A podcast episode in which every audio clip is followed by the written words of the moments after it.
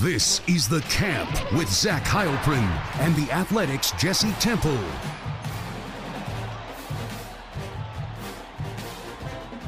Welcome into the camp.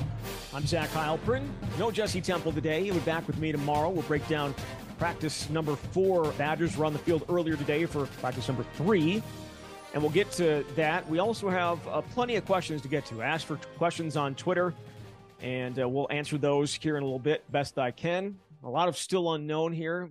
Just three practices into fall camp. So unfortunate uh, that I can't get to. I don't have answers for all of them yet, but I'll try my best. I'll try my best.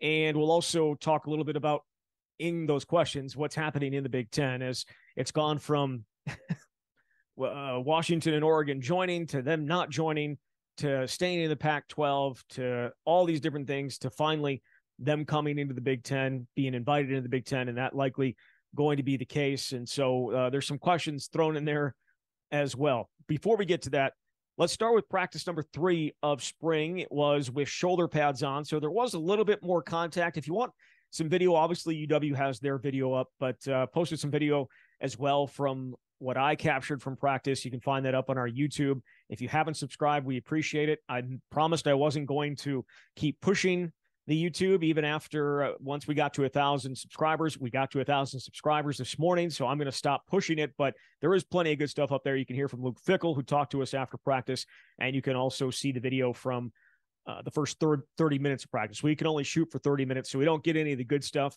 all the good stuff that UW then puts out later on with some of the plays. And I guarantee you, one of the plays that they're going to put up is this catch by Bryson Green. We talked about him the first two days really the first day how he stood out, how impressive he was, his physicalness, his catching, how he caught the ball, and just his look and just how he belonged almost right from the minute. And that's exactly what we expected coming from Oklahoma State, but we didn't see it in the spring. So we had to wait for this fall camp to see what was going to happen. And he showed today exactly what they've been waiting for. I mean, this was a play the camp so far, play the easily play the day, probably play the camp. A little shot down the field, ball was a little underthrown, so it kind of turned into a 50 50 ball. He turned around, he had two guys on him. He had a cornerback, he had a safety coming. It was Austin Brown, it was Jonas Duclona, and he just went up over both of them and jumped up, grabbed the ball, held onto it, took a shot, went down, and uh, was 30, 35 plus yards. It was exactly the type of play that you, if you turn on his Oklahoma State film, you saw. It was as impressive of a catch as uh, I've seen in a fall camp. And again, you're going to probably see it and be like, yeah, whatever. But in the moment, it was exactly the type of play that Wisconsin needed, uh, needs from Bryson Green. It's why you brought him in. And I think especially that's going to be the case once you get down into the red zone. Uh, this one was not in the red zone, but it was still a hell of a catch and, and easily, in my mind right now, the play of camp so far offensively. Outside of that, it was a little bit of a tough day for the offense, um, specifically Braden Locke. Uh, Braden Locke did not have a good day through three interceptions. Um, and it was honestly the cornerbacks really, really, really playing aggressively that they were able to jump a couple out routes. And again, I don't, I don't know that those are passes that they're going to be able to play that way normally. It's possible that it was because of the type of uh, period that they were running that they knew those those type of balls were going to be coming but they jumped him. Uh, Nyzier Fourqurean had one. Uh, Fourqurean, excuse me, had had an interception. So did uh, Owen Arnett, who took it back for a touchdown. So there were, uh, you know, Preston Zachman had an interception on a deep ball from Braden Locke that was extremely, extremely underthrown.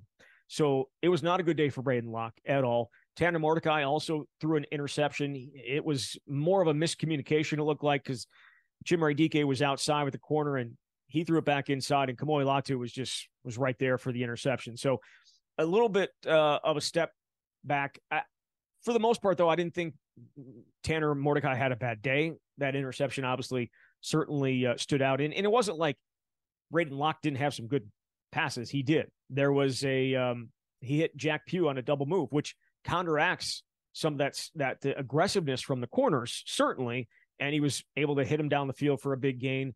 Um, he hit a whole shot to Quincy Burroughs between two defenders down the left sideline. I'm talking about Braden Locke. So there were some good plays from Braden. but there were probably too many negatives. And after his third, it might have been his second or third interception, he got pulled, and they put in, um, they put in Myles Burkett in his place. So for for the next five plays, five six plays. So it was a, it wasn't his best day. It wasn't his his best day, um, at all, at all. So it, that's tough. That's tough because it, it we know how good he was in the spring. We we all know that. We talked about it. He took over and and was really consistent throughout. He was probably the better quarterback in the spring game too, though I don't know that that necessarily took a lot um, from from what we saw from Tanner Mordecai that day. But he uh, it's been a little bit of a tough start for him, and we'll see if he's able to to fix that and and get back on track. But the defense is ahead of the offense, and I think certainly that's to be expected. There were some nice plays from the offense. Uh, Tanner Mordecai found Skyler Bell for a long touchdown during a pressure period. Uh, he beat the blitz, and then it was just one on one between Skyler Bell and a safety, and Skyler Bell is going to take that uh, more often than not. Um, there was a really nice ball over the middle from Tanner Mordecai to Chimere Dike for a first down in a uh, in one of the periods, but the defense continues to put some pressure on the quarterbacks and on the offense and making it very, very difficult. And again, that's not a big surprise. I mean, you could look back at every single camp since 2013. That has been the case where the defense has made things difficult for the offense. And there's been some really talented offensive players in this last decade. Um, and they've they've made it difficult on them uh, a bunch. So uh, th- that's not a huge surprise. Uh, a couple guys on defense that stood out in addition to some of the interceptions. I thought Rodas Johnson continues to stand out. Had a sack. Jordan Turner had a would be sack. Um, I continually think that uh, when the pads come on, or maybe I never shouldn't say when the pads come on, when games come, these safeties, if this was the 1990s or even the early 2000s, they are a physical headhunting type of group. Like they belong to play, they believe they should be playing in the era of uh, Jay Valai because these guys, I mean, every time you you get into a hole when it's Bray, Braylon Allen coming through and you've got Kamoi Latu coming up to stuff it, it is a situation where there is contact and you know it's it's shoulder pads and helmets right now. It's not supposed to be not supposed to be anything big, and Kamoi Latu is putting it to them. So I, I that is they have some guys that, that love to hit. Austin Brown's another one of them.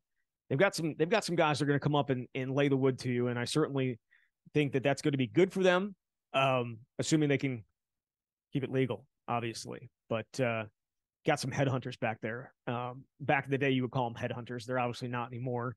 So you hit the head, you're you're out of the game. But some really really good players on the back end for them. So um, defensively, formation wise, we saw a lot of uh, different things happening these first three days. Day one, a lot of four two five. They're they're nickel that we've seen so much you know, two down linemen, you got the two outside linebackers, you got the two inside linebackers, and then the five DBs. Saw that day one a bunch. Day two, we got to see that dollar package that we saw a bunch in the spring, where it's essentially six DBs, and you have two down linemen, you have an outside linebacker essentially playing as another defensive lineman lined up over the tackle slash tight end, and then you've got two inside linebackers, and then a big, a small linebacker, Hunter Wohler, coming up and playing towards the uh, the front half opposite of the uh, of the other outside linebacker.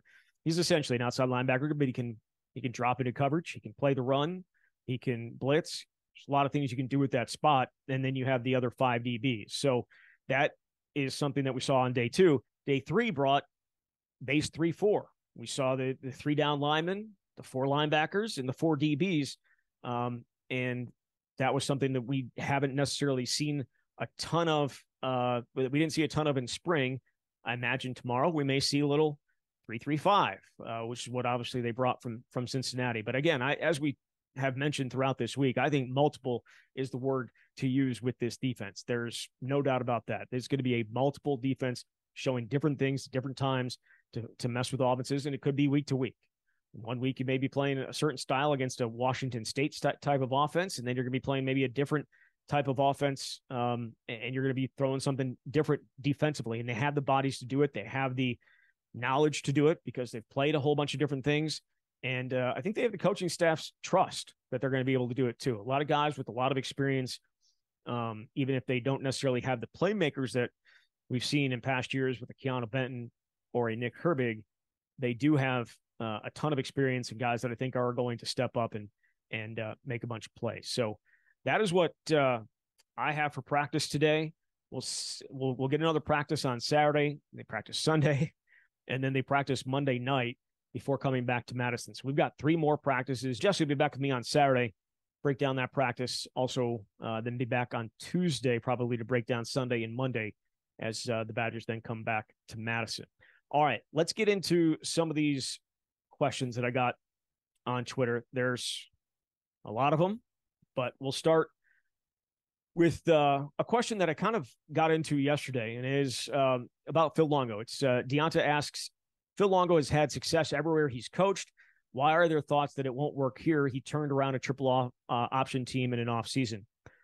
I don't know that, and again, I don't know if this question was directed at me because of what I said yesterday, where I th- where I think maybe things are not going to hit the ground running as quickly as everybody is hoping.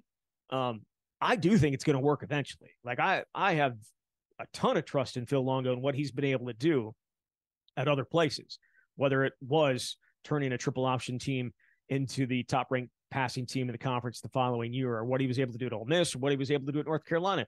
He's had success where he's gone running this type of scheme, and I don't think Wisconsin's any different.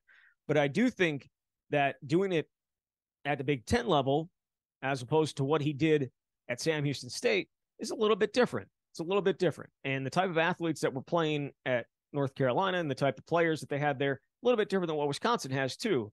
Um, you know, if he's going to get a Sam Howell type performance out of Tanner Mordecai, well, then maybe there's something we can. Then maybe I can get on board with it, um, being being right away, and they're going to be able to put points up on anybody. But again, I think I think it's going to work. I just think it's going to take a little bit. I just think it's going to take a more than day 10 of fall camp, which is what Jesse was kind of saying that they, you know, they'll be in a better spot 10 days into it. Of course, they're going to be in a better spot. Are they going to be at their end spot? Are they going to be hitting it all on all cylinders on day 10 of fall camp? Absolutely not.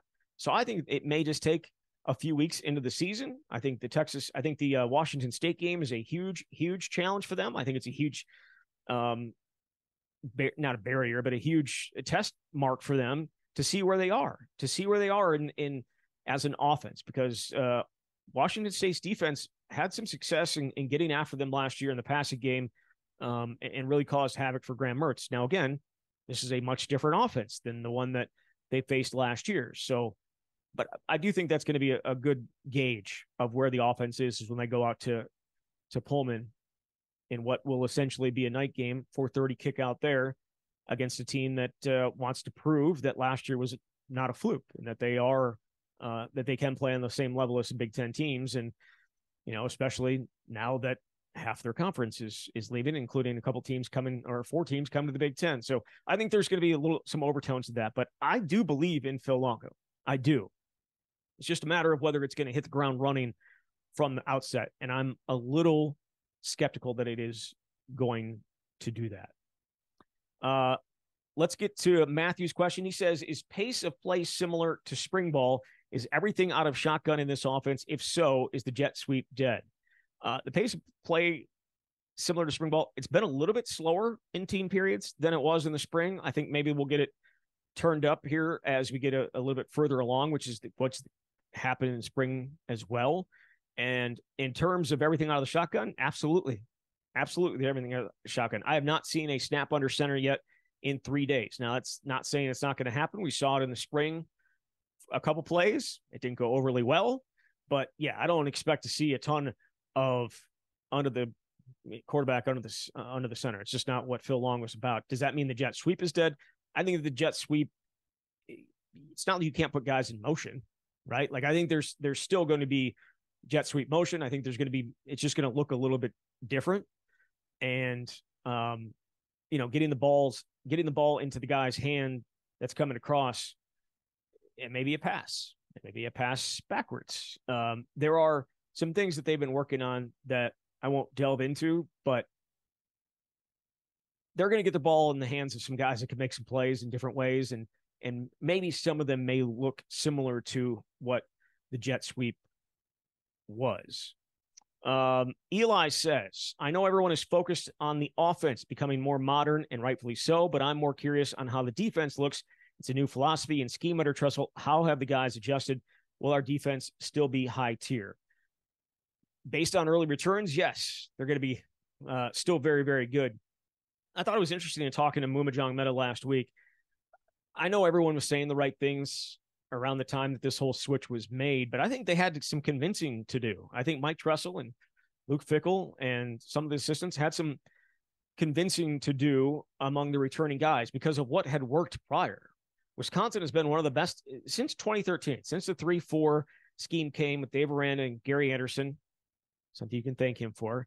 Um, since then, and and obviously they've changed it up a little bit and it's a lot of four two five. I get that it's not necessarily the base defense all the time, but since 2013, they've been one of the best defenses in the country. I think you, if you look over time, and obviously Georgia's been amazing these last few years, but Alabama's been off the charts, and I would say Alabama has the best defense since 2013. But you can't put together a top five worth of defenses over the last 10 years that doesn't include Wisconsin in terms of consistent defensive play.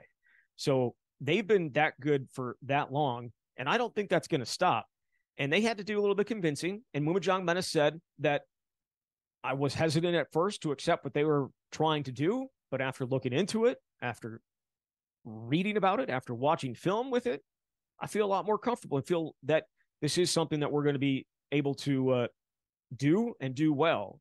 And it's early, but they've done it and they've done it well. And I'm really anxious to see exactly um, how they attack it, as I was talking about earlier the ways that they can attack offenses. That's going to be, I think, one of the more intriguing storylines throughout the entire year is how multiple can they actually be. Um, one of the guys that I think a lot of people are curious about, Jamel Howard. He was a big recruiting win for Wisconsin out of out of the Chicago area. Uh, Greg Scruggs wanted him badly. The defensive line coach wanted him badly. He got him. Um, so uh, Butterbuilt says, can Jamel Howard be the impact player Wisconsin needs in the interior. And I know there are a couple other people that asked about Jamel Howard as well and how he's looking. He is all of 320 pounds. I can promise you that. He has not gotten a ton of reps in team drills uh, with with the other guys, but this is I, I caution by saying that I caution making any adju- uh, judgments based on the first three days because I think me and Jesse have talked about it. Keanu Benton, his first few days were was not impressive. He was just it was a wasn't good. It wasn't good his first few days, and he ended up starting his freshman year. So take it for what it's worth. Uh, but Jamel Howard hasn't got a ton of reps. He is a big boy. He is um, powerful. We've got to see that in some one on ones. They put him. They put him against uh, uh, another freshman in one on ones in front of the entire team in a pass uh, pass blocking, pass rushing drill uh, at the start of camp on Wednesday on Friday, and he won his he won his match, and people loved it. So I think he's got. I think they have a really good player there. Unfortunately, he went down with an injury late in practice. I don't know exactly his status. It looked like a right foot injury. Um, he had a shoe off, and so that he was being looked at. So I don't know exactly how bad that injury is. Um, it's unfortunate because he is um, that big body that they don't ha- necessarily have. I mean, they've moved Gio Paez out to defensive end. They don't necessarily have a ton of nose tackles when you say this guy's going to play nose tackle, that he's got the nose tackle body. Jamel Howard has the nose tackle body. And so we'll see exactly uh, if, if that injury is going to keep him out significant time or, or no time at all. But um, early returns are he's he's physical, physical presence we'll see if it actually translates into onto the football field because it reminds me, and it's not fair at all. So like I talk about Keanu Benton, I also talk about Jeremy Patterson, um, who came out of Georgia, was a guy that they beat some teams for and really liked, but it just never happened. And some of it was he just couldn't get his weight under control, and some of it was, um, you know, football wasn't necessarily the most important thing to him. And a great kid, a great kid, but it wasn't always uh, football first. And so I don't know that to be the case with Jamel Howard at all. So I'm not uh, again, that's past. But it, it, those are the these are the type of bodies that come in and you're like, can they be this guy? And uh, Jamel Howard has the body type to be a elite to be a elite, to be a very good defensive, uh, to be a very Jamel Howard has the body type to be a very good nose tackle. We'll see if it ends up um, being anything. Uh, the Dairy Raid. Have you seen how the running backs are being utilized in the passing game, especially if and when two backs are in the backfield? We have seen that. They have been a very big part of the offense so far. And again, Jesse and I talked about this yesterday. A lot of short passes, a lot of passes out to the flat, getting the running backs uh, the ball in their hands and letting them do some work. I think an extension, a little bit an extension of the pass of the uh, the run game, getting them out there and letting some of the wide receivers block in front of them. I did see something uh, today where they had two backs in there, and then they had Will Pauling in motion, and one of the running backs kind of act as a lead blocker when you throw it to you throw it to Will Pauling, and I think it was Braylon Allen out out blocking. So they're going to use those guys in in various various ways, and we, we've kind of seen that so far but a lot of it is just a lot of swing passes and a lot of just getting them out in space and letting them uh, try and be athletes, which again, we know that that's kind of what Phil Longo wants to do. Um, Adam asks, how is the overall energy of the players better than priors in early fall camp? Unfortunately, the only thing that we we don't get to talk, we haven't talked to the players. We haven't talked to players these three days. Um, we don't get to talk to them for a little bit more um, down in Platteville from the outside, from just that 30 minutes where I get to walk around the field and and take pictures and take video. Um, it's a high energy practice. It's exactly like it was in the spring. And that's exactly what I would expect it to be because that's what this staff is about. That's what Luke Fickell's about. So yeah, I think it's it's been high energy and the players have kind of um, held up their end of it to this point. But again, it's early and we haven't talked to them, so I wouldn't. I don't feel overly comfortable doing that. Um, Follow up question for fun. Adam says first offensive play against Buffalo, run or pass. I'm going run because I feel like Phil Longo was be like, I told you I was going to run the ball. I told you I was going to run the ball. I'm going to run the ball. Um, but I could also see him wanting to show everybody how good the passing game is too. I don't. If I had to take a bet, I mean, it, it's it's honestly 50 50, in my opinion. I'm going to say run. I'm going to say run. I'm going to say Braylon Allen run up the middle. Very, very unique and uh, flashy from Phil Longo to start things. Um, Badger fan asks, what player, if lost to injury, would trash their season? He thinks it's Jake Renfro. I don't think it's Drake, Jake Renfro. I'm a, I think Jake Renfro is good. I'm a Tanner leading guy. I think Tanner can play whatever position it is along the offensive line, and if it's center, I think he'll be just fine. I think they'll be just fine. Um, you know, Jake is battling right now. Uh, I know they said that he was going to be limited, but he's gone through some team drills with the second team. Um, was a little slow to get up today after uh, after a play and was limping around. It's, I mean, he's not completely healthy yet at this point, uh, but he went back in, so he's fighting through it. He's trying to fight through it, and we'll see exactly how that plays out down the line. But right now, it's Tanner Tanner Bortolini is the center, and Jake Renfro has not gotten any first team reps at uh, at center, and a lot of the second team reps have gone to Joe Huber.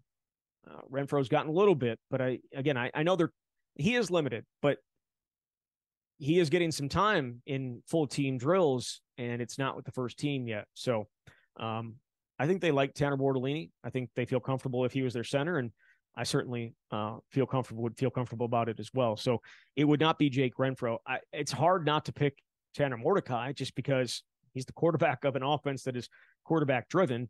And what I've seen from Braden Locke to this point doesn't give you a ton of uh, confidence. Uh, Braden Locke in fall camp does not give you a ton of confidence if Tanner Mordecai were to go down that he'd be able to step in and there wouldn't be any drop off. Um, so I think Tanner Mordecai, as you know, even as he's been, not so high, not so low, he's still gives them their best chance to win. I I would probably say, I would probably say him. I would probably say him. Um, though I mean you could, I guess you could throw the running backs in there just because there's not a ton of, ton of depth after them. But I feel like Phil Longo would find different ways to get the ball to his playmakers if that were the case. If they were without Braylon or if they were without Chez, he'd be able to figure out a different way to to move the ball. But Tanner Mordecai, his experience, everything like that, he'd be uh, he'd be my guy. Um, Mike asked, do you, th- do you anticipate teams to load the box initially against this Badger offense until they prove that they can throw the ball around? Honestly, I kind of do. Show me, show me, and I'll respect it. Until then, no. But again, go back and talk about Phil Longo's history and what he's done at other schools. You kind of got to respect it. You kind of got to respect it. But um, I think because it's Wisconsin, because it's still a team that's going to want to still wants to run the ball with Braylon Allen and, and Chez Mellusi and be physical and, and get downhill on guys, even though they are going to do it in different ways. I still think teams are probably going to force Wisconsin into showing that they can move the ball through the air on a consistent basis. Um, Brendan asks, how is the offensive line handling the increased pace? Are they getting set quickly? Are there many procedural penalties? Does it seem like they have the endurance for long drives? I know that this was a huge, huge issue in the spring. Um, not so much, well, I guess the procedural penalties were were a bit of an issue, but it was the pace of things. The guys, after a drive, after six or seven plays of boom, boom, boom, boom, boom, we're struggling to get off the field. And we know that because uh, of what they had done previously. It was a huge, huge change. I haven't seen them as fast paced as we have seen um, prior to uh, in spring ball. So it's it's a little bit different. I think they're going to kick it up here at some point, and we'll get to see. But I know that Tanner uh, when we talked to him before fall camp started, he said that yeah, they they had to get adjusted to it. They felt like they kind of did towards the end of spring and certainly into summer, and trained like they knew that they were going to have to be part of the uh, that it was going to be a huge thing, and they're going to be able to be able to go through into the third quarter, fourth quarter, and be able to still be this uh, fast paced offense I think another thing that plays into this, though, is the idea by Jack Bicknell, the offensive line coach, wanting to play more than five guys. Like he wants to play potentially seven or eight guys. And if that's, if he's comfortable doing that, it's because, uh, or I should say, if he does that, it'll help them deal with this pace issue and getting run down. And I think that they end up, I, I again, I think they do have seven or eight guys that they could play and feel comfortable playing. And Jack Bicknell has done that in the past, and I wouldn't be surprised if you see it. But I haven't seen too many procedural penalties. I know as soon as I say that tomorrow, it's going to be just a flag fest. But um, there also haven't been officials there. Greg Gillum, uh, who is the chief of staff for Luke Fickell, he's the one that has the uh, the the flags, and I haven't seen a ton of them come out to be honest with you. But I think the officials, they'll have officials here at some point soon, and and maybe we'll have a better idea of uh, just how bad it is. Um, and Bobby asks, can Will Pauling have an all Big Ten type of year from what you've seen in spring and the first couple of days? I'm on record as saying I think Will Pauling's going to lead the team in catches. I was really, really bad in my predictions last year, both on the camp and on Kenny and Heilprin. So that's probably not a good thing for Will. But I do. I, I mean, you think about the Wisconsin wide receivers that have been all Big Ten, and like, what are we talking? We're talking about honorable mention all Big Ten. We talking about you know, first or second team all Big Ten. There are so many talented wide receivers in this conference. It's going to be really, really hard for him to to crack into that, especially with what Ohio State has going on. Certainly, some of the other guys that uh, the conference boasts. There's there's a lot of good ones, but I think Will Pauling has a chance to have a special season. I do because I think the slot is a spot that Phil. We'd heard we heard Phil Longo talk about it before fall camp about how the only thing that he loves more than his kids and his wife is a slot receiver. So it's the easiest position to get the ball to uh, uh, in this offense. And they've got a unique skill set. And Will Pauling has that unique skill set. He's fast, he's quick, he's, he can catch it, he's tough, and he's smart. And when you have all those things, you can really, really challenge defense. Um, and I think he's going to have it. The only thing that would hold me back from this is I think Skyler Bell is a hell of a player too. And so where exactly does his role fit in here uh, in the slot? Because I think both those guys are going to play. How much they're going to play, how much they can play together. Maybe you're you're going five, four wide receiver sets, and you've got two slot guys, right? So slot right, slot left, and it becomes even more dangerous for Wisconsin's offense. But Will Pauling, could he have an all Big Ten type of year? Yes. Does that mean he's going to be all Big Ten? Probably not, just because of some of the other guys that are that are sitting in here in this uh, in this conference. All right, so that is going to do it for the questions about the team. There was also some questions about the Big Ten. I don't know if you guys heard, they made some moves this uh, today, and that is uh, likely adding Oregon and Washington to the Big Ten, which is now going to be at 18 teams. Do we change the name at all? I I, I don't think you change the name. The, cha- the the name has has too much history. There's no, there's no reason to change it. Uh, the Pac-12 changed their name from the Pac-10 to the Pac-12, and look at them now. It's it was it's all been downhill since then, right? All big all downhill since they changed the name to Pac-12. Um, no, it's an interesting move, and it's a move that probably should have been seen. I know that Kevin Warren actually suggested that they also invite them when they invited USC and UCLA. I can't imagine UCLA and USC are overly happy with this, but um, it is what it is. Oregon and Washington are good additions.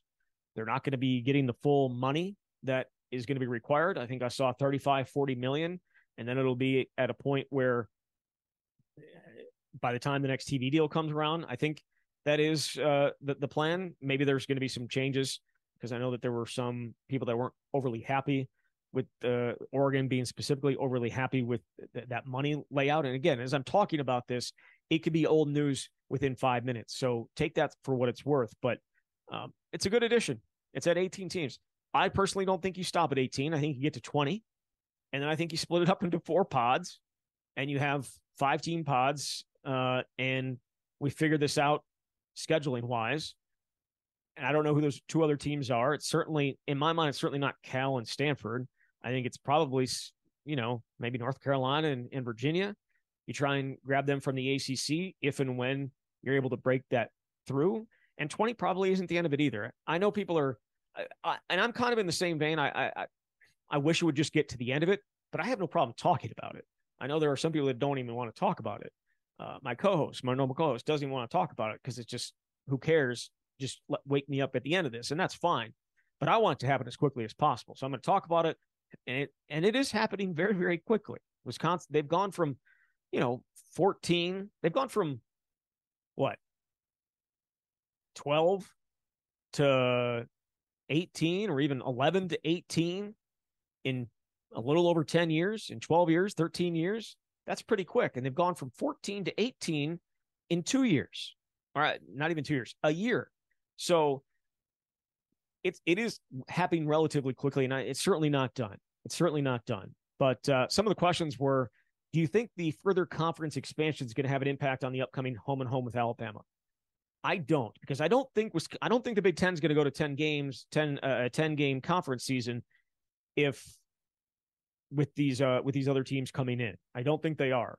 So it's going to stay as a nine game conference season, in which case you still have those three non conference games. They're scheduled. I don't understand why you wouldn't play them. Now, the schedule itself, the Big Ten schedule itself, is going to change. Obviously, they're coming in to the conference next year, Oregon and Washington, that is and you're going to have UC, UCLA and USC coming in. And they had those schedules. They released them less than two months ago. And we looked at it and we're like, holy crap, look at that 2024 schedule. Look at that road schedule that uh, Wisconsin's got in 2024. Oh, my goodness. And then you look at their 2025 schedule and the, the home schedule. Oh, my goodness. So many great games in that 2025 schedule. It doesn't matter anymore. It's irrelevant at this point. They're going to have to revamp this and they're going to have to go back to, I mean, they took a long time to come up with the uh, flex protect schedule, right? So you had every other team, depending on who you have as a rival, you had a protected rival. Wisconsin, two protected rivals, Minnesota and Iowa. They play them every year, and then there was uh, the system had set was set up so you'd be able to rotate through, and you'd be playing every other team at least once every other year, and they're going to have to change that up a little bit, right? They're going to have to change that that model up a little bit. You're adding two more teams into it. I don't know if you have to change it significantly, but there's there's going to be a little bit of a change. But I do not think it's going to affect Alabama, uh, the home and home with Alabama. I mean, that's next year and the year after.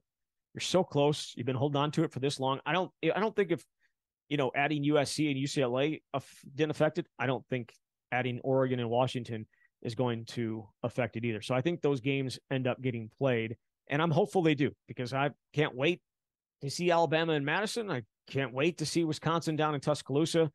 It could be a murder, but it's it's something I'm looking forward to, and I know fans are certainly looking forward to it as well. So, Wisconsin has two more members in the Big Ten. Oregon, Washington. It's irrelevant for this year, but man, 18, 18 teams in the Big Ten. It's not going to be done. Got to be adding more, and we'll see exactly uh, what it all looks like when it's all done. But I'm excited for it. Look, I understand. Like, I would be upset if I'm a Washington State fan, or if I'm an Oregon State fan, or if I'm Cal fan, or I'm Stanford fan. Even though I don't think there's a ton of fans for either of those two schools, I'd be upset. I'd be upset. But I don't cover them. I was never a fan of their teams. I don't really care. College football, people are going to complain about it right now, and then they're going to watch the games on Saturdays. That's all that matters. I don't think there's going to be anything that uh, that stops that from happening uh, until they take the school names off the off the jerseys. People root for the names on the jerseys. They root for Wisconsin. They root for Michigan. They root for Ohio State. Yes, the players obviously matter, certainly matter, but they players come and go. The teams stay, and that's what they're rooting for. And adding Oregon and Washington, I don't think is going to make people cheer less for Wisconsin or be less inclined to watch the games. At least that's that's my opinion. My opinion. I don't know how anybody else feels. You more than welcome to tell me I'm wrong. I'll accept that, but it is what it is. All right. We'll be back tomorrow. Jesse's going to join me to uh, break down practice number four of spring. Until then, you've been listening to the camp.